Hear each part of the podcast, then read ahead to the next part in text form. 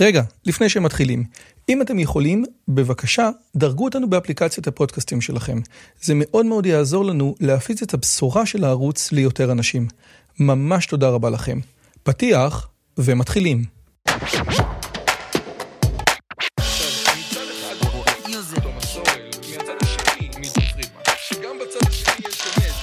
הפודקאסט של דוקטור רועי יוזביץ'.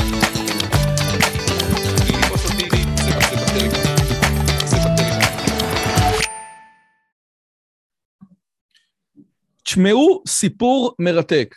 חבר שלי היה, לא היה לו בגרות בתנ"ך, והוא למד בבית ספר דתי, ואז הוא היה צריך להשלים את הבגרות כדי שיהיה לו תעודת בגרות. אז הסתבר לו שכאשר אתה עושה בגרות אקסטרנית, אתה לא יכול ללמוד תנ"ך או לעשות בגרות של תנ"ך של דתיים, ואתה צריך לעשות בגרות תנ"ך חילונית או ממלכתית. והוא חשב לעצמו, רגע, אני למדתי תנ"ך אצל הדתיים, כנראה אצל החילונים זה אמור להיות הרבה יותר פשוט, מה שנקרא משחק ילדים. ואז הוא נדהם לגלות שהתנ"ך שהחילונים לומדים והתנ"ך שהדתיים לומדים זה לא ספרים שונים, אלא זה שתי, שני נושאים שונים לגמרי. הוא פשוט פעם ראשונה הבין את הפער הגדול שיש. אם בתנ"ך שלנו, יש, או, או בתנ"ך הדתי, יש את הסיפורים ואת הפרשנויות ואת כל הרעיונות ואת ההקבלות לצורך העניין בין שירת הים ושירת דבורה, אז כל מה שהיה בבגרות החילונית, ואנחנו מדברים לפני 15 או 20 שנה, היה רק השוואות למיתולוגיות אחרות, חוקי חמורבי, המקור של השם שדי, שאולי הוא בשאדו ובאלים אחרים מהמיתולוגיות של הסביבה, וכל מיני באמת קריאה ביקורתית נטו, אפילו מבלי להיכנס לפן הספרותי המדהים של התנ"ך. האם חילונים לומדים תנ"ך או לא לומדים תנ"ך, ומה אפשר לעשות נגד או כדי לפתור את הנושא. שלום לכולם וברוכים הבאים לערוץ שלי, ערוץ שמדבר על השכלה, אינטליגנציה וגם איך לגרום לכם לקרוא את ספר הספרים טוב יותר בשיחת הסלון הבאה שלכם. אם עוד לא הצטרפתם, אתם מוזמנים גם להצטרף, גם ללחוץ על הפעמון וגם לקחת חלק בכל מה שאנחנו עושים. אני מזכיר, אם אתם רוצים יותר, אתם מוזמנים להיכנס לערוץ הטלגרם שלי ולקבל עדכונים וגם לשאול אותי שאלות. יש לנו גם ספרים, יש לנו כמה ספרים, והספר הזה, הצלחה בלימודים, זה הספר שיציל לכם את שנת הלימודים. רוצים לדעת עוד? אתם מוזמנים להיכנס לחנות ולתיאור הסרטון. והיום יש לי את הכבוד ואת העונג לארח את הרב אברהם וסרמן. הרב אברהם וסרמן הוא רב אה, קהילה בגבעתיים וגם רב בישיבת ההסדר רמת גן, הישיבה שבאמת חרתה על הדגל שלה את החיבור בין כל חלקי העם. והרב וסרמן נמצא פה בעקבות מאמר שהוא כתב במקור ראשון שבוע שעבר, שנקרא תוכנית ההתנתקות. ורק הכותרת של המאמר היא רוב ההורים בישראל מעוניינים שילדיהם ירכשו התמצאות בסיסית במורשת עמם, אך קמפיין ההדתה, שמוביל מיעוט קיצוני וקולני, גורם לכך שגם השעות המעטות שהוקדשו בחינוך הממלכתי לזהות היהודית צומצמו, ועל זה מקונן הרב וסרמן במאמר. הרב אברהם וסרמן, בוקר טוב, מה שלומך? שלום, בוקר טוב רועי, בוקר טוב למאזינים ולצופים. שנה טובה, חורף קל, זהו, מתחילים. הגיע הזמן הזה שקוראים לו אחרי החגים, יש זמן כזה. נכון, כן. נכון, נכון, וזה גם אחרי החגים וגם לפני סגר רביעי, זה ממש המתיקות ככה של ה... אה, עכשיו, אני אגיד לך את האמת, אתה דוס, וכאילו, וכש... אני גם דוס, כן? אבל כשדוס מדבר עם דוס, למה חילונים לא לומדים תנ"ך, השיחה כבר מתחילה לא טוב. אתה מקבל את זה? זאת אומרת שהשיחה הזאת יש בה איזה, הוא, לא משנה לאן נגיע בה, יש בה סוג של, לפחות על פניו, אלמנט פטרוני של, האמת היא, אתם לא לומדים באמת טוב, בואו אנחנו נראה, כאילו, הרי כל הכיוון זה שספר הספרים של כולם. אני, אני מסכים שזה עלול להגיע לשם, אבל זה כל עניין של מה שנקרא point of view, כלומר, השאלה היא מאיזה נקודה אתה אה, מסתכל על הדבר.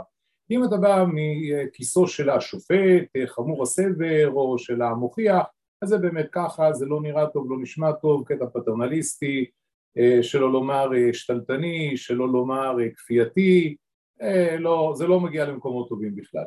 אבל כשאני בא ומנכיח את הכאב, מנכיח את הכאב, לא שלי לבד, אלא מנכיח את הכאב של רבים מאוד בציבור החילוני שאני פוגש אותם, הקהילה שלי זה בגבעתיים, לא ב... גבעתיים לא הקומוניסטית, כמו שהרב אמנון יצחק היה נוהג להגיד. לא ממש קומוניסטית, אני תכף אתקן גם את זה, אבל בוא נאמר, אני לא נמצא כן, בגבעת שמואל, שברובה המוחלט ציבור דתי, דתי-לאומי, אלא נמצא בגבעתיים. בגבעתיים הציבור ברובו המוחלט, לא הגדול, המוחלט, הוא ציבור שמגדיר את עצמו באופן כללי וגס ציבור חילוני. זה גם לא מדויק, אבל בואו נניח לזה. בכל מקרה, אמ, אני פוגש אנשים, ולא מעט, אנשים שיש להם ילדים בגיל החינוך, או למשל, דוגמה הכי קלאסית, כל מי שבא לעשות בר מצווה בבית הכנסת שלנו, שהוא אחד מחמשת היפים בארץ, לפי איזה סקר שנעשה לפני כמה שנים, יואו, איזה פרסומת בערוץ. אה, האמת היא, יש לכם באמת... אם היינו מוכרים משהו בבית כנסת, אז זה פרסומת, אבל זה לא פרסומת, זה פשוט עובדה. אז האנשים באים, אנשים באים לעשות בר מצווה לבן המגיע למצוות, והנוהל אצלנו זה שלפני האירוע בעצמו יש פגישה איתי, ואני פוגש את ההורים, את הבן, מדברים קצת על התוכן של מה שהוא הולך, מה שהוא הולך לעשות, מה שהוא הולך לקרוא, ובדיבור על התוכן, אם למשל אנחנו מדברים, כמו שהזכרת מקודם, על שירת דבורה, במידה והוא עולה בפרשת בשלח, או אם אנחנו מדברים על אליהו הנביא, עם הקריאה שלו בהר הכרמל, אתה רואה שבאיזשהו שלב נפתחות עיני עגל, מה שנקרא בשפה הספרותית, והילד שלמד את הטעמים ופחות התעכב על התוכן, הוא די אבוד בחלל. אבל בשלב מסוים ההורים מביעים, בוא נאמר באופן עדין, אי נחת מופגנת ממה שקורה בבית הספר של הילד. בתי ספר מעולים אחד-אחד, מורים מקסימים, מחנכים, מנהלים, מנהלות, באמת הכל. אגב, אני רק רוצה לחדד, אה, לשים את השיחה בפרספקטיבה, אתה קולט, אתה, אה, אה, אתה מדבר על ילדים בני 13, זה חשוב מאוד, כי עוד מעט נכון, אנחנו נגיע נכון. לבגרות בתנ"ך, אנחנו לא... אמת, אבל אין להם את המידע הכי מינימלי. אם פעם ילד או ילדה בגיל היסודי היו לומדים בעל פה את שירת דבורה, ואני מכיר, מכיר אנשים חילונים שלמדו בבתי ספר חילונים בתל אביב, בעיר הגדולה, למדו בבתי ספר חילונים, הם למדו בעל פה שירת גבוהה בבית ספר היסודי. לא דיברנו על תיכון, לא דיברנו אפילו על שלב חטיבה, אלא דיברנו בבית ספר יסודי בגילאים הנמוכים, למדו בעל פה את שירת, גבוהה, את שירת הים ועוד ועוד. כלומר, הם, הם היו בעניינים.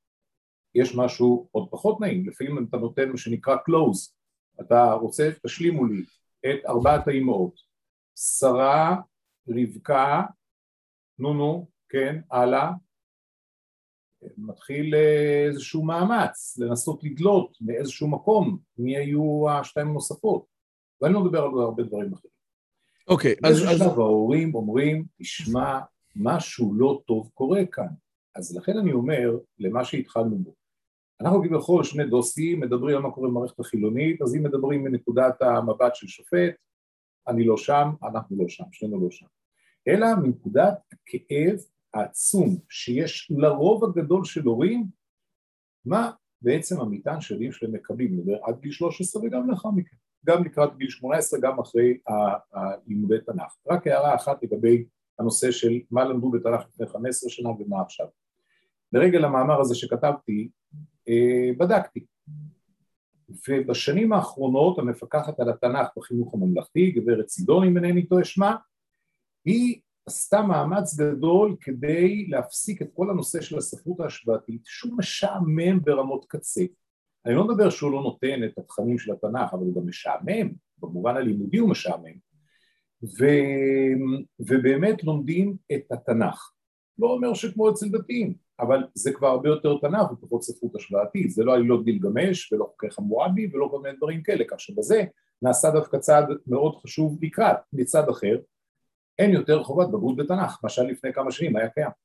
נו, אבל אולי זה טוב, דווקא, אולי זה טוב, מכיוון שעד שבעצם מישהו, אתה לא רוצה שהמפגש של התנ"ך, שזה ספר הספרים של אה, ארון הספרים היהודי, אתה לא רוצה שהמפגש יהיה על הפנים. אז אתה אומר, תקשיב, אם לא מלמדים את זה מתוך איזשהו קונטקסט היסטורי, עוד מעט אני אה, אציג פה את מה שקויפמן אומר, אז אולי באמת עדיף שהדברים האלה יהיו, אה, אה, יהיו רשות, ושהנער ייתקל בהם אחרי זה, בצורה שאין בה את כל המחסומים. אגב, אני רק רוצה לחדד, כן? זאת אומרת, בואו ניקח את התנ"ך כתרבות, היו, היה, היו לא מעט מחקרים, כן, אני חושב באוניברסיטת חיפה, על, על מה הבגרות בספרות עושה לילד על זה, על היצירות של עגנון. זאת אומרת, ואני חושב שה...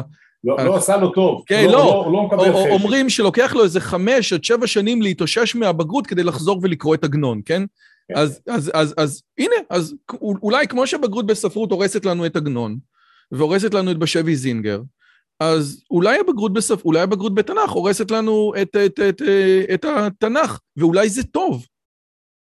אז האמת שגם בנושא הגמרא, בנושא התלמוד, יש קולות רבניים, לא מדבר כרגע לא רבנים, קולות רבניים, מה שנקרא מעומק המיינסטרים הרבני, שטוענים שייתכן מאוד שהבגרות בתלמוד משניאה את לימוד התלמוד על התלמידים ועדיף להשאיר את זה, שזה לא יהיה חובה. אגב, אני רק רוצה לחדד פה בשביל הקהל החילוני ששומע אותנו, אחד הנקודות הרכות ביותר והכואבות ביותר של הציבור הדתי-לאומי כנגד הציבור החרדי, זה שהאנשים בציבור הדתי-לאומי, בוודאי הילדים, לא רק שלא יודעים ללמוד גמרא, אלא לא אוהבים ללמוד גמרא, ומיכאל אברהם אמר פעם שהדבר הגדול ביותר שהדתיים הלאומיים עושים לגבי לימוד הגמרא זה הדף היומי, שזה בעצם לימוד שטחי ובקיאותי, וזאת הסיבה שאצל הדתיים הסיום של הדף היומי היה מאורע כזה גדול. אז, אז זאת נקודה שאתה ואני מכירים אותה, הנוער הדתי לא אוהב ללמוד גמרא, אז אולי בכלל הסוגיה שאנחנו מתעסקים בה לא קשורה לתכנים זה, היא תקורה לזה שאם אתה מכריח ילד, לא משנה מה, אז הוא לא אוהב את זה. אגב, אותו דבר גם קורה במתמטיקה, רק יש דברים שאני חייב להכריח, אבל...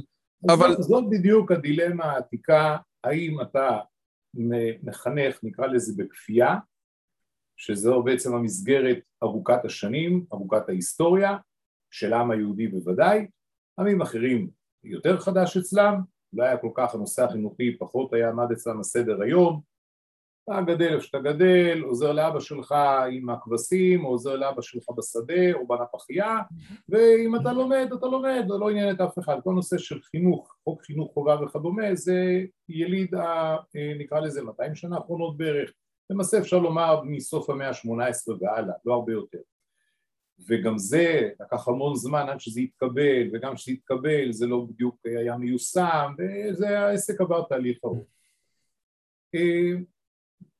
אז אני לא, לא מכחיש את זה שזו דילמה לא פשוטה, וכמו שאתה אומר, ייתכן מאוד שידרשו לילד חמש-שש שנים בשביל להתנער, בואו נספר אנקדוטה מעניינת. יש לי חבר שבשנים מסוימות אה, עמד בראשה של אה, מכינה קדם צבאית במקום מסוים, אה, הגיע לשם חניך של אחת הישיבות התיכוניות, טוב, גמרא אני לא מוכן ללמוד, אבל בסדר, אין בעיה, בוא נלמד רמב"ם. הוא פותח רמב"ם לפי הדפוסים השגרתיים, אז זה טקסט באמצע, ומן הצד, צד ימין מפרש אחד, צד שמאל מפרש אחר. נראה כמו התלמוד בעצם. הוא אומר לו התלמיד בשום אופן, רק מלראות דף כזה, אני מקבל דחייה. הוא אומר בסדר, הביא רמב"ם שמודפס באופן אחר, וזה למטה. שמודפס בלי, רק, רק למעלה ואין טקסטים מהצד, רק להבין איזה שריטה בנפש דבר כזה יכול לעשות. אז עוד פעם, שני... אני רוצה רגע לחדד, זה, זה בעצם מה שאתה אומר, זה לא כנגד, שוב, אה, אה, זה לא כנגד הציבור החילוני, זה, גם כשאתה מדבר, תקשיבו, חילונים לא לומדים תנ"ך, כנגד זה, מה שאנחנו משוחחים פה, אפשר לבוא ולהגיד לך, תקשיב טוב, כשאתה מלמד איך שאתה רוצה, זה יוצא על הפנים. זאת... יכול להיות שבעצם זה נכון לכל התחומים, וכל מה שילד יעשה ברמה מסוימת של כפייה יביא לו איזושהי התנגדות. מצד שני, העובדה היא, ואנחנו רואים את זה לאורך עשרות שנים רבות, אם לא יותר מזה, בכל מערכות החינוך, מה שנקרא בעולם המערבי בוודאי, אבל גם לא בעולם המערבי, גם במזרח אסיה, אתה רואה שהנהירה להשכלה גבוהה רק הולכת ומתעצמת כל השנים. עכשיו זה אתה עושה מבחירה, מי מפריע לך לעשות מה שאתה רוצה? אתה כבר אחרי חינוך, חוק חינוך חובה, זה מה שאתה רוצה, אתה רוצה, תלך, תהיה אה, אה, נפח, תהיה נגר, תהיה מכונאי, תהיה מה שאתה אגב, רוצה. אגב, אבל זה לא הוגן, תקשיב, אתה לא הוגן, מכיוון שהנטייה אחרי השכלה גבוהה קשורה בצורה משמעותית מאוד ליכולת להתפרנס. ואגב, ככל, רגע שנייה, וככל... רגע, וככל שיש פער יותר גדול בין השכלה גבוהה פר סי, אני מדבר על מדעי הרוח והחברה, ובין היכולת להתפרנס, אז אתה רואה משבר בכל הפקולטות האלה, זה באמת נכון, מכיוון שהשכלה לשמה זה פיקציה. לעומת זאת, הציבור החרדי, וניקח את הציבור הליטאי בתור דוגמה, זה ציבור ששום דבר שם, שגם הולך בכפייה, אבל הוא הצליח לייצר אצל לפחות גם הוא הצליח לייצר את איזושהי סיסטמה שמלמדת גמרא בצורה שבן אדם שמסיים ישיבה יודע לפתוח דף גמרא בלי העזרים של המזרוחניקים, זאת אומרת, בלי שוטנשטיין, בלי שטיינזלץ, בלי ש"ס לובלין. והדבר השני, יש לו גם את הגשמק המיוחד הזה, כן? אה, ד, אה, סיפרו, אני לא יודע מה, על אה, קלצ'קין, כן? על זה שתרגם את שפינוזה, שהתחתן עם גויה, אבל היה לומד גמרא ו- ועושה תיקון רחל. זאת אומרת, היה לו את המתיקות של עולם, של, ה- של עולם הישיבות המזרח אירופאי, ש- שהוא, גם כשהוא התחתן עם גויה, הוא לא הצליח להתנתק מהמתיקות של לימוד התלמוד, מה שאנחנו, או מה שאצלנו בציבור הדתי-לאומי, לא הצליחו בשום אופן לשחזר. או, אתה מקבל את הטענה הזאת? חייב, לא, כאן אני חייב לומר שדעתי שונה מדעתך, אה, כמו שאמר אותו חבר כנסת, 360 מעלות. אה, ובכן, אה, אני, אני חושב אחרת. גם בציבור הדתי-לאומי יש קבוצה גדולה מאוד שרק הולכת וגדלה של בוגרי ישיבות תיכוניות שמסוגלים לפתוח דף גמרא בעצמם והרבה פעמים כבר בחמישית יודעים לפתוח דף גמרא בעצמם ללמוד עם רש"י, עם תוספות, עם uh, uh, פירושים נוספים קלאסיים, בלי להיעזר בפרשנות החדשה, וגם לצד האחר, צריך להבין ששוטנשטיין uh, הוא חיבור שהוא uh, יוצא לאור על ידי ארטסקול, שזו קבוצה חרדית למהדרין, חרדית עם נגיעה מודרנית נאמר כך, אבל חרדית למהדרין, שלא לדבר על מטיבתא שיוצא מה, מה הייתי אומר, ממש מהאמצע של האמצע של ההארדקור האולטרה שמרני בארצות הברית, ולא רק בארצות הברית, הרבנים באמת הכי הכי שמרנים, הם מייצרים את המטיבתא או יוצרים אותה, וזה מפעל עצום. נכון שלא מעט ראשי ישיבות, במגזר הליטאי במיוחד, מקוננים על זה שהיום התלמידים שלהם משתמשים בעצמם במטיבתא במקום לקרוא רש"י כמות שהוא, אז זה כבר טענה אחרת. וגם הנושא של אהבת התורה ואהבת הלימוד קיים הרבה מאוד אצל הבוגרים בחינוך הממלכתי-דתי, כך שאני לא הייתי עושה את הדיכוטומיה הזאת חרדים, דתיים, לאומיים, יש ויש ויש, ובנוסף הנושא של הדף היומי, זה שעושים מסיבה גדולה, החרדים עושים מסיבות גדולות לא פחות, אני לא יודע אם אתה יצא לך פעם לראות, אבל יש, אנחנו מדברים כרגע באופן שגם עולה ליוטיוב, ביוטיוב בעצמו אתה תוכל לראות את הסיומים המפוארים והנוצצים שעושים במגזר החרדי עם זמרים ממדרגה ראשונה. עכשיו תבין, זה לא, זה לא רק שמביאים ראשי ישיבות שייתנו איזה הדרן מפולפל עם פלפול הזה שאוזן לא שמעתו מעולם. את מי מביאים לשמחה הזאת? מביאים את אה, שטיינמץ, מביאים אה, כאלה שהם זמרים גדולים, מביאים את בן דוד או אחרים, שהם בעצם יעשו את ה... את ה נקרא לזה את הצד המרומם של הערב, אז אתה רואה שבסופו של דבר סטנדרט די אחד הוא גם בעניין הזה וגם בציבור הדתי-לאומי, אני רואה גם בדף יומי יש הרי בכל הלשון, לא מעט גם כאלה מהצד הדתי-לאומי שמדברים עם העמקה לא פחות מאשר המקבילים החרדים שלהם. אבל זה רק בתור הערה לדברים. בואו נחזור, אני מציע... אוקיי, okay, אז בואו נתקדם רגע. למעשה, למעשה אני רוצה לחזור למאמר. יש, יש אה, מאמר נחמד בשילוח לפני שנה וחצי, שכתב מדברים על חילוניות יהודית של רגב בן דוד, ובתוך המאמר הוא, הוא אומר שבשנים האחרונות יש המון המון, יש המון ספרים שנכתבים על מהי זהות יהודית חילונית, כן? אם יש את רם פרומן, הדרך לחילוניות, שהוא בעצם ראש הפורום החילוני, מה שאתה מדבר עליו כאותו מיעוט קיצוני, אביעד קלייננברג, המדריך לחילוני, שהוא אולי הדובר הגדול ביותר בעד... אה, אה, אה, בעד החילוניות הישראלית, החילוניות החדשה, סיפורם של היהודים החילונים, חזרה בלי תשובה של גודמן, ועוד ועוד ועוד כאלה וכאלה. ואתה בעצם, בעצם הרעיון הזה מתחיל ככה, אתה אומר, יש לנו את אחד העם, שבעצם הוא מבשר של החילוניות היהודית החדשה, כן? יש לו בעצם, מצד אחד יש לו את המאמר המפורסם שלו על הרמב"ם של שלטון השכל, אבל הוא אומר, תקשיב, אתה חייב, הוא עם אחד העם זה הציונות הרוחנית או הציונות התיאורטית, הוא אומר, אני חייב שתביא לי את כתבי, ה, את, את, את הכתבים המכוננים של העולם היהודי ואותם אני אלמד, כן? ו, ו, וזה מה שהוא דוחף בצורה מאוד מאוד מאוד משמעותית. אבל ו, קודם כל, יש לנו את אחד העם בתור משהו אחד, יש לנו את ברדיצ'בסקי וביאליק, נכון, שמדברים על, ה, על, על הצד לא, השני. ביאליק לא עם ברדיצ'בסקי, ביאליק הוא, הוא עם אחד העם. ברדיצ'בסקי נמצא באזור אחר בכלל. אז, אז, אז בוא תיתן לנו את ה... של תלמיד שלו. אז בוא, בגללו, כי הם פשוט כתבו ביחד את ספר האגדה, אז לכן אני, אבל... לא, אבל זה לא ברדיצ'בסקי, ברדיצ'בסקי לא כתב את ספר האגדה. נכון. בכ... עם, עם, עם, יחד עם... יחד עם ביאליק רבניצקי. רבניצקי נכון, סליחה, סליחה, טעות. אז אם אתה יכול רק, אתה יודע מה, לחלק לנו את זה, אחד העם מול ביאליק ומול גורדון, אז מה בגדול כל אחד מביא לשולחן לגבי זהות יהודית חילונית ישראלית? אז ככה, ביאליק ואחד העם נמצאים באותו צד של השולחן, ביאליק הוא סוג של תלמיד של אחד העם, הוא כותב על זה אפילו. ברדישבסקי הוא באמת מאוד חריף אנטי, ברנר עוד יותר ממנו. בנר, ברנר הוא כנעני אפילו, איך הוא, אם אני רואה, נכון? הוא... לפני שידעו להגיד את המושג כנעני, כנענים זה יותר מאוחר, זה הגיע בשלב של כבר אחרי שברנר נרצח ביפו, שנים רבות לאחר מכן. אבל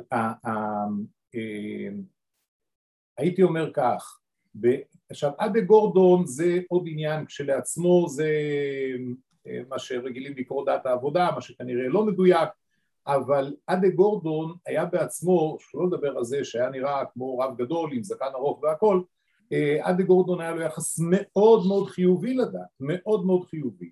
אז הוא, שוב, הוא נמצא במידה לא מבוטלת בגזרה של ביאליק החדם, אני לא עד לכך בקיא כדי לעשות את ההבחנות היותר דקות ביניהם, אבל אם רוצים באמת לבוא ולדבר על אלה שהיו מאוד מאוד אנטי, הם באמת מיוצגים בידי ברנר וברדיצ'בסקי. אני רק אביא כאן משהו מתוך, באמת מתוך מה שאני כתבתי באותו, באותו מאמר, אני הבאתי את, את הדברים שכתב אותם, כתב אותם אחד העם בכאב גדול אחרי מה שנקרא ב-1911 זה היה נקרא מאורע ברנר. למה מאורע ברנר? כי הוא הכריז שהוא מבחינתו גם יכול להמיר את דתו ולא, קיצור זה נהיה מזה עניין גדול מאוד, שערורייה עצומה, כך זה נקרא מאורע ברנר בגלל זה. מה הוא החליט עוד פעם? הוא הכריז שמבחינתו הוא גם יכול להמיר את דתו, כלומר זה לא, לא, לא מטריד אותו. כלומר הוא, הוא לאומי, זה העיקר, כן. הוא לאומי. ואז זה כמובן uh, הפך uh, לשערורייה עצומה, כי היה סופר מפורסם וכולם דיברו, uh, כל, כל מה שהוא כתב ופרסם אז uh, מיד uh, נתפס ודובר, אבל uh, אחד העם uh, בעצמו, כאשר הוא נתקל באמת במאורע ברנר, אז uh, היה, לו, היה לו מין ביטוי הוא אומר שיש איזה מין אה, כנופיה קטנה, ככה הוא קרא להם, כנופיה קטנה, שהיא כל כך שונאת את הדת עד שהיא אה, מוכנה לעקור את כל האוצר של, ה...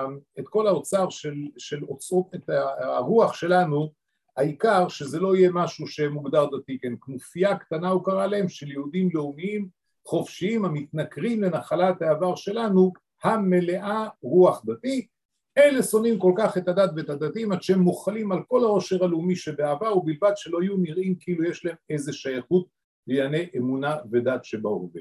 זה אחד העם. אז הוא יצא נגדם באמת אה, מאוד, אה, מאוד בחריפות, מאוד בתקיפות וצריך לזכור שהמיינסטרים היה אחד העם.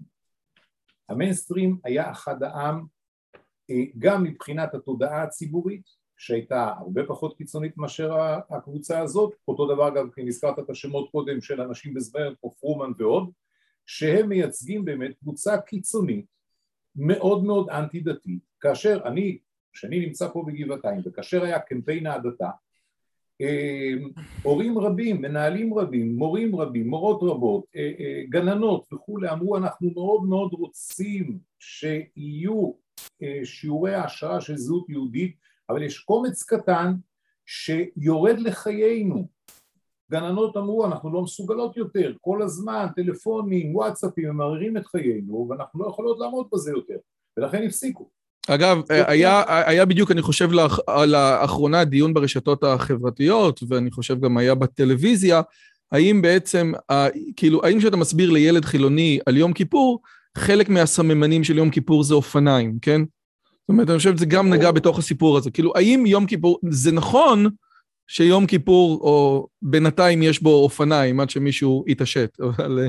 או, או יש בו אופניים, אבל, אבל האם זה באמת סממן של יום כיפור? רגב בן, אה, רגב בן דוד כותב על הגישה הזאת, הגישה המודרנית, יהודית חילונית, מקבלת את מסגרת ההתייחסות של העם היהודי, על ההיסטוריה שלו עד לדורות הנוכחיים. היא מקבלת כעיקרון שהעבר היהודי הוא דתי ונושא את חותם האמונה וההלכה, ואגב, סדרת עם הספר של ידיעות ספרים, שלוקחת את היצירות המכוננות של התרבות הישראלית, אם אתם חושבים איזה חלק בה הוא לא דתי, מעט, מעט, מעט, מעט מאוד. רוב היצירה החילונית נמצאת במאה ה-20, כאילו אצל ביאליק ואצל אני לא יודע מה, ואצל רחל המשוררת. אך מאמינה שההווה והעתיד קוראים לאופני השתייכות ופעולה אחרים. ההפניה ללאומיות ולחילון היא בעיני הסטייה מדרכה ההיסטורית של היהדות, כי היהדות ההיסטורית היא דתית הלכתית, אך צעד יהודי לגיטימי ונחוץ. וזה רם פרומן היום, וזה קלייננברג היום, זה משהו אחד, וזה מה שאתה אומר ברדיצ'בסקי וברנר ב-1910 או, בת, או, או, או, או בתחילת המאה ה-20, נכון? וכנגדם יש לנו את אחד העם, שהוא חילוני במהות, שהוא כותב על הרמב"ם, על שלטון השכל, אבל מה בעצם התזה שלו? שמה החילוני צריך לעשות עם ארון הספרים הזה? לדעת אותו מצוין, הוא כותב, אה, היה, ב, אה, היה ציון ל-700 אה, שנה לפטירתו של הרמב"ם. ולרגל עשו איזה, עשו אירוע שלם והוא אומר שאם אתה רוצה לדעת עד כמה המצב חמור בזמננו אז תוכל לומר כך שאם אדם שקורא ספרות עברית במשך שנים רבות ייתכן שלא ייתקל ולו פעם אחת בשמו של הרמב"ם אז בוא תבין לאיזה מצב אנחנו הידרדרנו כן זה, ה, זה החדם עכשיו החדם כמו שאתה אומר בצדק לקח את היהדות כתרבות ורצה הוא, הוא בעצם התחיל את הפרויקט של הסקולריזציה של היהדות כמה שזה נשמע אוקסימורון ודבר והיפוכו הוא בא ואומר, תנתקו את הנושא הדתי-הלכתי, תנתקו אותו מן המקורות, תלמדו, תלמדו תלמוד, תלמדו אה, אה, הלכה, תלמדו תפילה, והוא כותב את זה, הוא אומר, אני הייתי מבקר בגימנסיה הרצליה, ואני רואה, רואה מה קורה שם, הוא אומר, זה נורא, וזה הרי, אני הבאתי את זה גם כן ב, ב, אה, במאמר שלי, הבאתי מה שכתב אה, 1930, כותב... קופמן. אני כן. רוצה להקריא מה כתב קויפמן, חוקר המקרא קויפמן, לחיים נחמן ביאליק, שהיה המורה שלו לתנ"ך באודסה. כשהצצתי למה שנעשה בבתי הספר החופשיים שלנו, נבהלתי למראה הבורות ועם הארצות הנוראה השוררת בהם. עתיד בתי בית הספר שלנו להשכיח תורה מישראל בעוד דור אחד או שניים. שמתי לב בייחוד ללימוד ההלכה בבית הספר התיכוני, וראיתי את העזובה הנוראה השלטת פה. לומדים אה, בבתי הספר משנה במבחר מקרי ומקוטע, פה ושם לומדים תלמוד, עשרה עמודים בשנה, כרסום... מה שהיום לא ייתכן בחינוך החילוני, לא לומדים עמוד בשנה, כן? תלמוד עשרה עמודים בשנה, כן? אני אספר לך, אתה יודע, אה, קלאוזנר סיפר שהוא היה בברלין, באוניברסיטה שלו, אז הוא למד תלמוד סנהדרין ממורה נוצרי, והוא למד כן. על זה הרבה מאוד. הוא אמר, למדנו עשרה דפים בסמסטר, והבנתי שלושה דברים. א', שאפשר ללמוד תלמוד גם בלי האצבע. ודבר שני, שאי אפשר ללמוד, אי אפשר, אתה לא מבין את התלמוד אם אתה לא מבין סורית, כי הארמית התלמודית היא ארמית סורית. ודבר כן. שני, שלתלמוד יש היגיון פנימי שנובע גם מהתקופה ומהזמן. אבל זה קלאוזנר, זה לא קשור אלינו. התלמידים כן. אינם מוצאים כלום מן הלימוד הזה מלבד הרגשה שיש איזה סיוט משעמם שנקרא משנה או תלמוד, וגם אי אפשר שתהיינה תוצאות אחרות ללימוד המקוטב והמקרי הזה. וכך יוצא התלמיד מבית ספר ואין בידו ידיעה כלשהי מכל אותם העניינים שהם גופי היהדות הישנה, ושגם היהדות העממית בזמננו עדיין עומדת עליהם. אני לא יודע עכשיו, הימנות, היהדות העממית בז, בזמננו לפי דעתי זה פולקלור, זה לא מחזיק, כאילו. אינני צריך לבאר לך לבעל ההלכה והאגדה כמה גדולה תקלה זאת. עכשיו, אני יכול לשאול כזה דבר. הרמב"ם כותב ספר ב-1100, כאילו, בסוף המאה ה-12, שנקרא מורה נבוכים. והספר מתעסק ב... בדברים שעניינו את המשכיל בסוף המאה ה-12, המשכיל היהודי הדתי.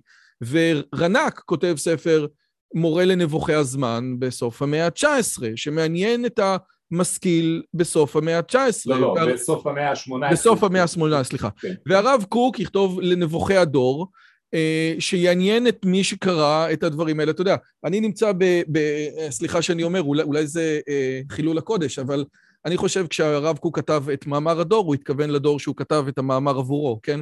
זה לא איזה מאמר... הקורס הידוע של כן. מאמר הדור לדורנו. אני יודע, זה קטע מאוד מוזר, זה, זה, זה באמת גישה מאוד מוזרה, שהוא כתב מאמר על דור מסוים, ו, ו, והוא התכוון למה שהוא כתב, זה קטע כזה.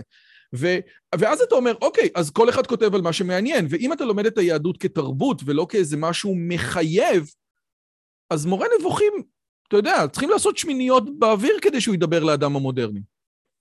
אתה מבין? ואז אתה אומר, מה פירוש היהדות כתרבות? אני לא קורא את שייקספיר, כי שייקספיר מנותק מאוד מההוויה המודרנית היום. והדרך היחידה ש... אתה יודע, יש כמה אנשים שקוראים, אתה יודע, את המיתולוגיות היווניות, אתה יודע, או, או מתעסקים בכתבי יד פיניקים. אנחנו לא שם. אז אם היהדות היא תרבות, אז, אז בסדר, אז אני מכיר איזה כל מיני יצירות, אבל זה לא משהו שאני באמת מקושר אליו. אני, הצלחתי להסביר את השאלה? כן, אני, אני מאוד מבין את זה. בעצם לקרוא יהדות כתרבות זה בא לומר בואו נתעסק עם חומרים ישנים שהם לכאורה לא רלוונטיים להיום. וכאן בדיוק, כאן בדיוק אה, שורש הבעיה שאני מאוד מזדהה איתה. באיזשהו מקום יש ביהדות כתרבות, יש בזה פסיכה על שתי הסעיפים. בוא תחליט.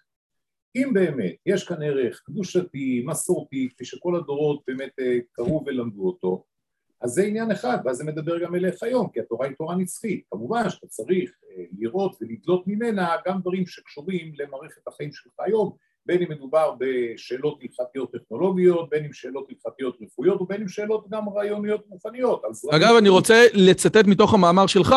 בבתי ספר חילונים רבים אף חייבו את התלמידים לחבוש כובע בעת שיעורי תנ"ך מתוך כן. כבוד למסורת.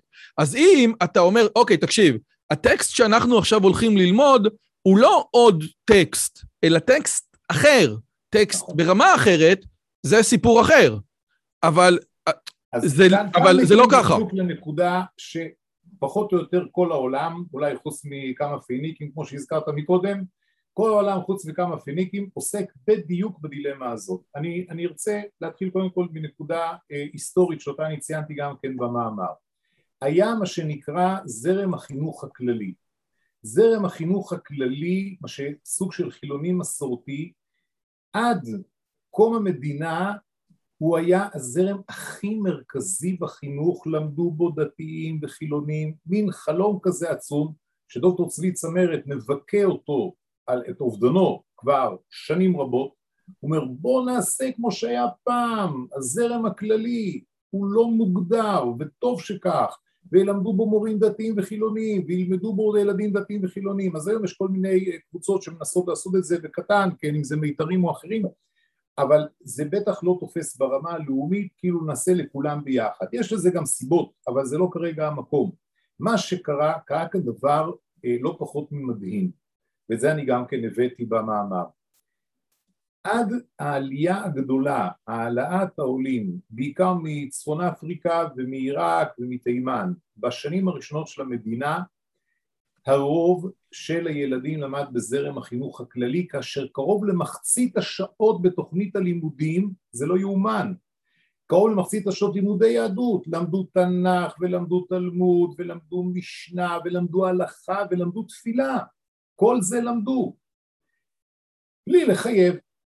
אתה רוצה תתפלל, אתה לא רוצה אל תתפלל, אתה רוצה תלך עם כובע כל היום, אתה רוצה אל תלך עם כובע כל היום, אלא רק כשגם חלק מהמורים דורשים לך יחס של כבוד, תשים כיפה על הראש, כמו שהיום אנחנו דורשים לשים כיפה על הראש בשביל לעשות בית כנסת, מתוך יחס יחס של כבוד, וכל זה היה עד אה, השנים הראשונות של קום המדינה, מה שקרה אז קרה דבר לא פחות ממדהים. על, ה, ב, ב, ב, היה מה שנקרא זרם העובדים, זרם העובדים שגם הוא היה בזמנו חלקו נוטה יותר למרקסיזם אתאיסטי וחלקו יותר. נקרא לזה סוציאליזם שגם יכול לחיות טוב עם היהדות הוא התהפך לגמרי ומי שתפס שם את השליטה היו חלק של אנשי מפ"ם מהצד הקומוניסטי אתאיסטי והם הטביעו את החותם על המערכת הזאת. אני רוצה לצטט מתוך המאמר שלך. בארבע כן. שנים הראשונות למדינה הפנו פקידי הרישום שני שליש מילדי העולים למוסדות החינוך של זרם הפועלים, זאת בשעה שרובם הגדול הגיע מבתים דתיים או, או מסורתיים. הייתה זו מעין המרת דת, או בלשונו של חבר הכנסת אה, פנקס, איש המזרחי, איני יכול לציין את המצב במחנות אחרת מאשר כפייה מצפונית ואינקוויזיציה נגד דת ישראל. אינני יכול לראות במה שנעשה במחנות אלא, אלא רצח, רצח תרבותי ודתי של שבטים אה, ישראל, ובן גוריון אף הזכיח בהקשר הזה את הכאילו סוג של שמד רוסי, עד כדי כך. כן, כן. נכון, וזה הפך את כל הסיפור. מאותו רגע והלאה, בן גוריון הבין שאם זה יימשך, זה לא, זה לא ילך לכיוונים טובים, הוא ביטל את זרמי החינוך. הוא השאיר אוטונומיה, אנשי המזרח יידרשו וקיבלו שתהיה אוטונומיה לחינוך הממלכתי-דתי, כמובן אנשי האגודה חינוך אה, מוכר שאינו רשמי, אבל אה, הוא עשה זרם אחד לכולם. הוא הבין שאם זה הולך להיות עם הפועלים זה לא ייגמר טוב, ובאמת בשנים הראשונות לזרם הכללי עדיין למדו הרבה יותר תנ"ך, הרבה, וכמו שאמרתי מקודם, תלמידים למדו על פה, זה היה שיעורי בית, ללמוד על פה את שירת הים, את שירת גבורה ועוד ועוד, למדו את הדברים בבתי הספר, בלי כל ההשוואות לגילגמש, חמורבי וכן הלאה, ואומני פשתם וכל האלה, כל הדברים המשעממים של ההשוואות המחקריות. אז הדבר הזה, אבל עם השנים מה שקרה, ממשיכיהם של אותה, אה, מה שקרא אחד העם כנופיה, אותה כנופיה קטנה וקיצונית שהם רוצים לגמרי לשנות באופן מוחלט את כל מהלך הזרימה הרוחני התרבותי של העם היהודי הם השתלטו על המערכת, זה המצב.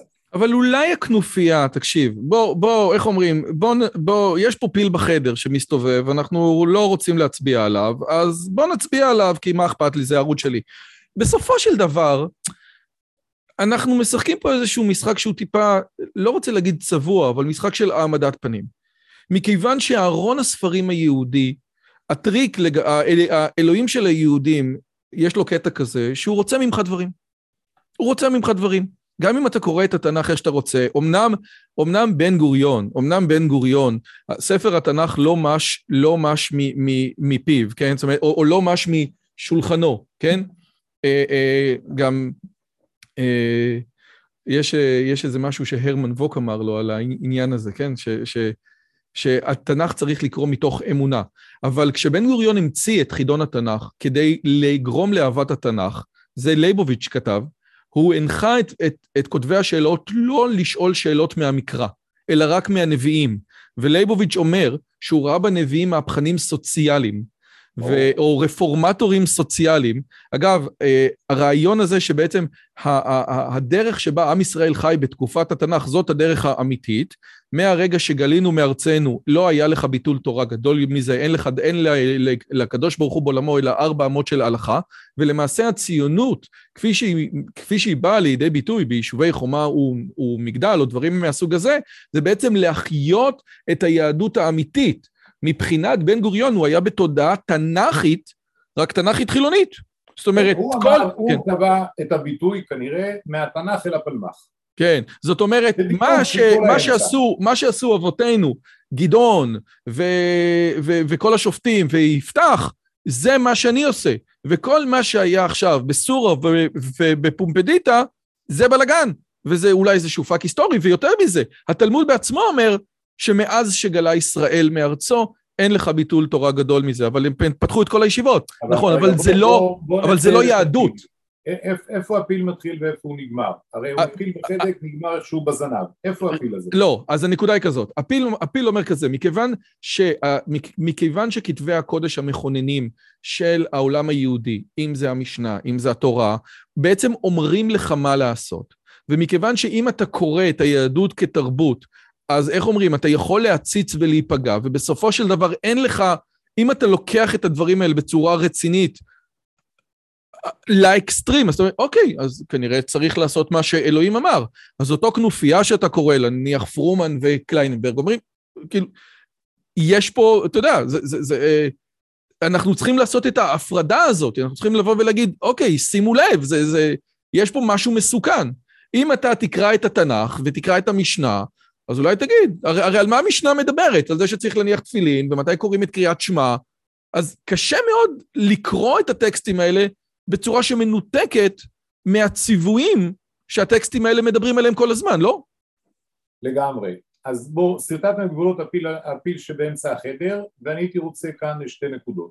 אחת, באמת, יש להבדיל, ואנחנו הרבה פעמים טועים בעניין הזה, גם לגבי קבוצות שמאוד מאוד אה, כביכול מוגדרות, כמו מה שנקרא בלשון כללית החרדים, שבאופן ברור לחלוטין כל מי שמכיר טיפה יודע שאת החרדים אתה יכול לחלק לחסידים ומתנגדים, ואלו שני זרמים שונים לחלוטין. וניתן אה, לחלק עוד ועוד ועוד ועוד. ועוד ועוד ועוד, אבל אני הייתי אומר, אם, אה, אם האתוס המכונן של החברה הליטאית, כמו שהזכרת מקודם, זו הלמדנות. האתוס המכונן של החברה החסידית איננה הלמדנות, למרות שהם בעדה. האתוס המכונן הוא אתוס של קדושה, זה משהו אחר לגמרי. ולא שהליטאים אינם סבורים שקדושה היא חשובה, אבל כל אחד מדגיש את הצד שלו, ולכן אני אומר, גם בתוך חברה שכביכול מגדירים אותה ברמה כוללת ונראים אותו דבר, אז הם הולכים לבוש שחור, הם הולכים לבוש שחור, זה מה כבר ההבדל? מי ששם לב יודע לשים לב כבר לפי הכובע לזהות לאן הוא שייך, אבל זה כבר באמת דקויות.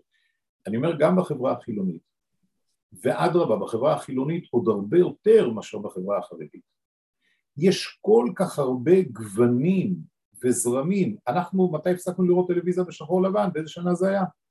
יש לא את האנטי-מחיקון, אני לא יודע בין כמה אתה. בדיוק, בדיוק, היה, כן, היה המחיקון הידוע כדי לחנך את האומה. אגב, זה גם כן סוג של שתלטנות אה, מבית מדרשו של בן גוריון. צריך להקדיש לזה, צריך להקדיש לזה שיחה נפרדת על האנטי-מחיקון. טוב, נו, אוקיי. אני אומר, הפסקנו להסתכל שחור לבן, אנחנו יודעים להסתכל היום צבעוני. הציבור החילוני היום מחולק, אני לא אומר, קשה מאוד לתת הגדרות חד משמעיות, גם מכונים מאוד מאוד רציניים כמו מכון גוטמן שעושה מחקרי עומק רבי שנים ולא איזה סקר של 547 אנשים עם טעות דגימה של 4% לכל צד, כן, שזה לא רציני מדי. לא, לא, לא קל לשים בדיוק את הגבולות, אבל אפשר לשרטט אותם בגדול. מה שהיה בזמנו, נקרא לזה שיטתם של אה, אחד הביאליק וכולי, יחס מאוד חם ליהדות ולמה שהיא מייצגת, ואי שמירת מצוות, מעשית. זה, הייתי אומר, היום לפי מה שאני מכיר לפחות, ובוא נאמר גבעתיים עיר חילונית, אגב לא קומוניסטית. כשאני הגעתי לכאן לפני 31 שנה, שאלתי שאלה מאוד uh, פשוטה, איך זה שבגבעתיים יש הנוער עובד והלומד, יש השומר הצעיר, uh, צופים, יש בני עקיבא, ומי חסר? השומר הצעיר. השומר הצעיר. אמרו לי, מה? השומר הצעיר? לא ידרכו פה! האיבה שהייתה בין מפא"י למפ"ם אם אתה רוצה לזקק אותה, כן, במשהו מאוד מעשי, זה שאנשי מפא"י ששלטו שנים רבות אה, בעיר גבעתיים, נחשבה עיר אדומה באזור השפלה, כשהעיר האדומה בצפון צפון הארץ היא חיפה, אז העיר האדומה גבעתיים היא לא הייתה באמת אדומה, היא הייתה אדומה במובן המפא"יניקי של המילה ובשום אופן לא במובן הקומוניסטי של המילה, וזה הבדל עצום שמיים וארץ. עכשיו נחזור באמת לעניין, ומכיוון שהיא לא הייתה קומוניסטית, שהקומוניזם בבסיסו הוא אתאיסטי כחלק אינטגרלי מהגדרת התיאולוגיה שלו היא אתאיסטית, מה שנקרא. זה המניפסט של קרל מרקס. חלק משמעותי מאוד זה האתאיזם שלו. אז רגע, אז בעצם מה שאתה, מה, מה שאתה אומר לי, אם אני רוצה להגיד את זה, אם, אם, אם אני רוצה להגיד את זה בצורה לא פוליטיקלי קורקט ובמילים שלי, אומר, בסופו של סוף מה אתה אומר לי? הרי גם אתה, נניח אתה אומר לי, אה, רועי, אני לא מקפיד על כל הדברים של השולחן ערוך, ואני לא סגור על כלי שני וכל מיני דברים כאלה, אז זה בסך הכל, אז הדיון כבר לא הופך להיות דיון עקרוני, זה דיון כמותי. אז אתה לא מקפיד על כל המצוות, ולא עושה פה ולא עושה שם, אבל אתה חלק מתוך הסיפור הזה. אז מה זה משנה? אז עכשיו, אז כלי שני זה כן, אבל לנסוע שבת לא? לא, לא הייתי מציע עד כך, כי מתישהו הכמות הופכת לאיכות. זה לא, זה לא ככה שזה רק כמותי, זה לא רק הבדל של חומרה של כלי שני, אלא זה שאלות דאורייתא גמורות והכל, אני לא... השאלה היא כזאת, האם בבסיס אתה בא ואומר, הדברים האלה מקובלים עליי בתור אמונתו של העם היהודי לדורותיו. אתה שואל אותי אישית, אני פחות מתחבר, אני פחות רגיל, לא כך גידלו אותי בבית, לא משנה, אלף ואחד הסברים, אבל האם אני אורתודוקסי, בואו נשים עכשיו את הפיל השני שעוד לא דיברנו עליו, האם אני אורתודוקסי בהגדרתי? כן, אני חילוני אורתודוקסי, כמה שזה אוקסימורון, כי בהשקפתי אני אורתודוקסי, ואני סבור שההלכה היא, והתורה והכל זה רלוונטי להיום בגדול, אבל ספציפית לי פחות מתאים בשבת לא לנסוע וכן הלאה. אבא שלי תמיד אומר את זה, אני חילוני אורתודוקסי, זאת אומרת, אני לא רפורמי במובן הזה שאני אומר ההלכה לא צודקת, וצריכה נכון. רוויזיה של ההלכה, זאת ההלכה, זה היהדות, אני לא הולך לפיה. אבל וגם... בסדר, זה איזושהי אמירה שאני מוכן לקבל, אבל הנקודה היא כזאת, רבי אה, אה, אה, ביאליק, שלומד גמרא, אולי, הנה, אני, אני, אני אחדד את זה עוד. ביאליק, שמסופר עליו לפי ההגדה שלמד גמרא בשבת עם uh, סיגריה, עם סיגריה כן? בפה, כן. אז הגשמק הזה יכול להיווצר רק אצל מישהו שעשה את הטירונות שלו בישיבת וולוז'ין אצל הנציב, והבן של ביאליק לא היה כזה, ואגב, אתה רואה את הבנים של כל הגדולים של האוניברסיטה העברית. אם זה שולם, אם זה רביצקי, אם זה אידל, אם זה, נו, אה, אה, אלי שביד, אלי שביד, מי שלא דתי, הבן שלו לא מתעניין בזה. זה אבא שלך מתעסק במשהו ואתה מתעסק במשהו אחר. ביאליק לא יכול להעביר את המתיקות או את הגשמק או את ההנאה מהתרבות הזאתי של ללמוד גמרא בשבת עם סיגריה, למי? לבן שלו. וכמו שאתה יודע את זה, דתל"ש רוצה שיהיה לו בן דתל"ש, אבל כן. הבעיה של דתל"ש זה שאין לו בן דתל"ש. ועוד פעם, אנחנו חוזרים לנקודה הזאת, ואני לא רואה מוצא מזה. אתה יודע מה, עזוב, בוא נסכם את השיחה. מה המוצא? יש לך איזשהו דרך לבן אדם חילוני שאתה אומר, אוקיי, כן, אני לא רוצה כן. להיות דתי, ואני לא רוצה כן. טלי, או אין כן, לי טלי כן. ב... לקח לי המון זמן, חשבתי על זה בלי סוף, באמת בלי סוף. לקח לי המון זמן בשביל להגיע לתובנה מאוד פשוטה. סע. עד חקיקת חוק חינוך חובה שהתחילה באירופה, בעיקר של המאה ה-19, איש הישר בעיניו יעשה. אתה רוצה, תשלח אותו ללמוד, אתה לא רוצה, אל תשלח אותו, היו בתי ספר של המיסיון, של זה, של זה, לא משנה, אתה לא חייב ללמד, אל תכפה אותי.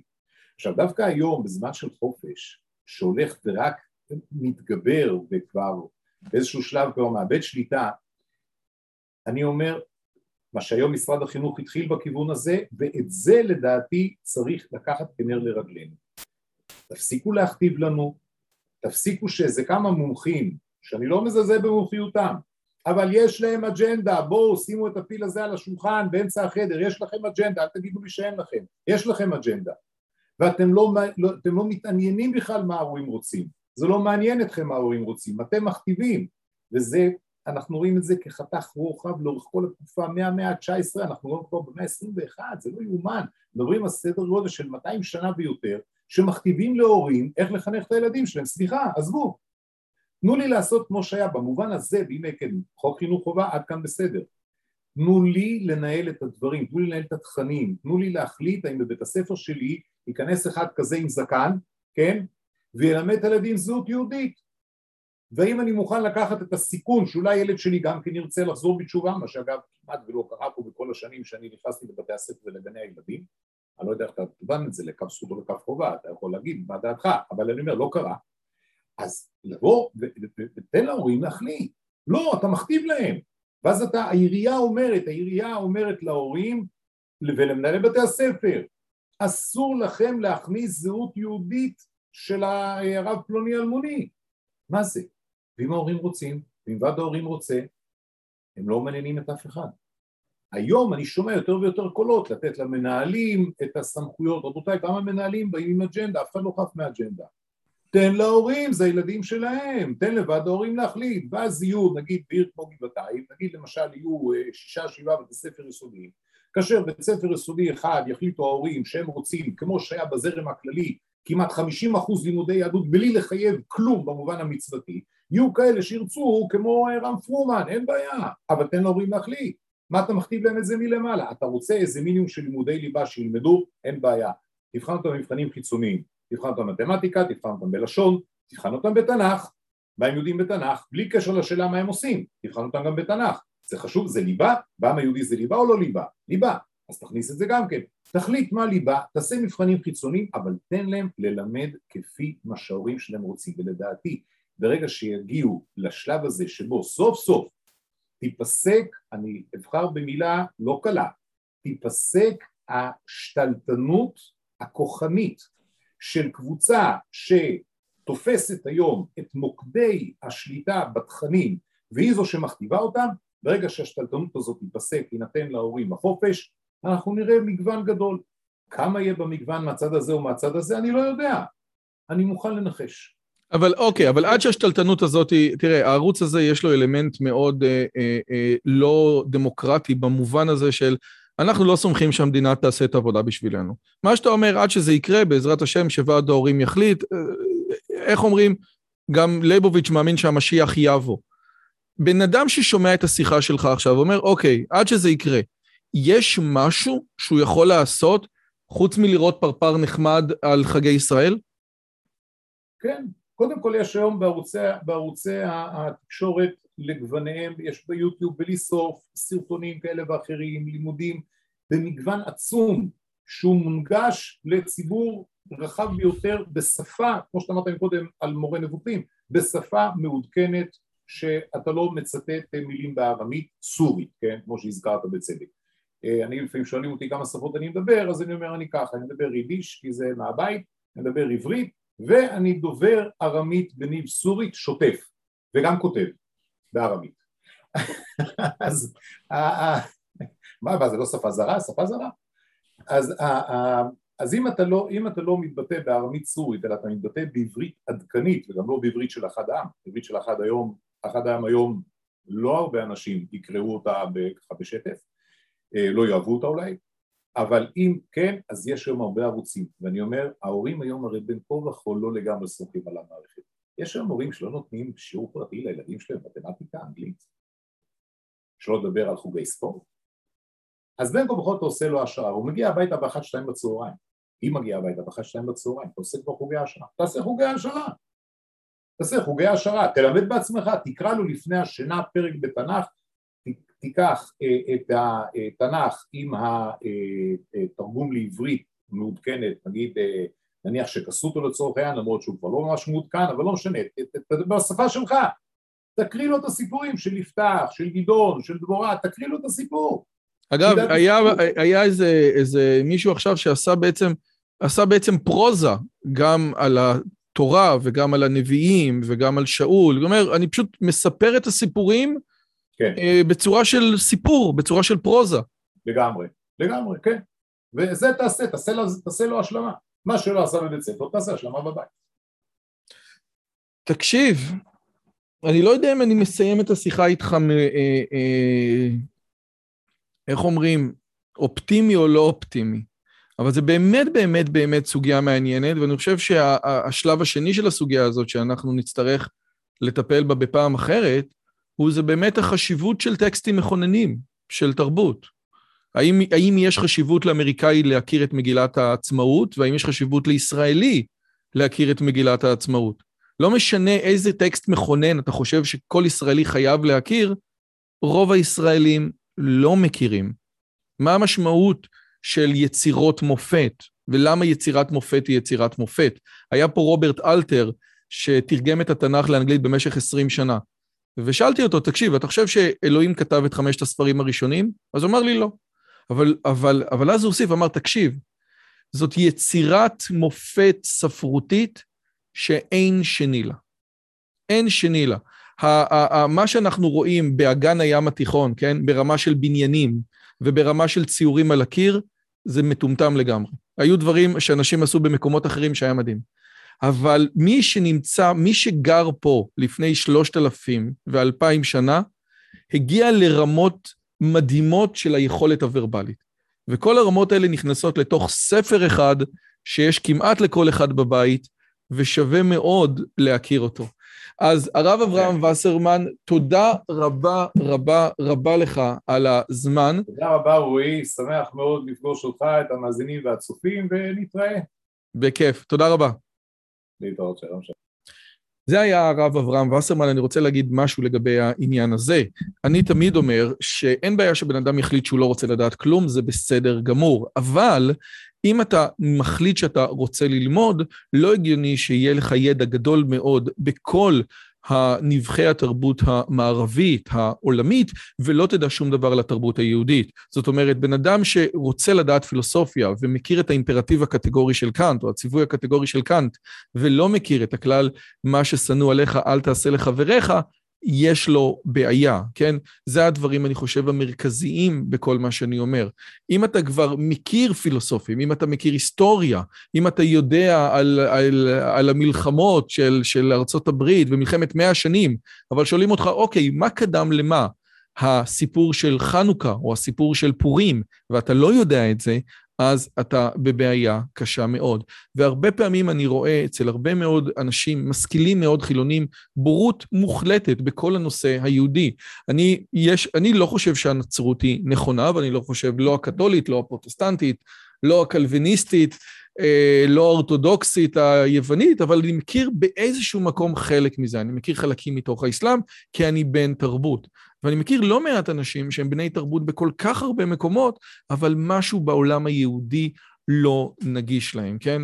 אם יש לך את הברית החדשה בבית, אבל אין לך באמת איזשהו חלק מתוך טקסט מכונן יהודי, אז משהו בהשכלה שלך הלך לא טוב. אז זה הכל עד כאן, בפעם הבאה נדבר על דברים אחרים.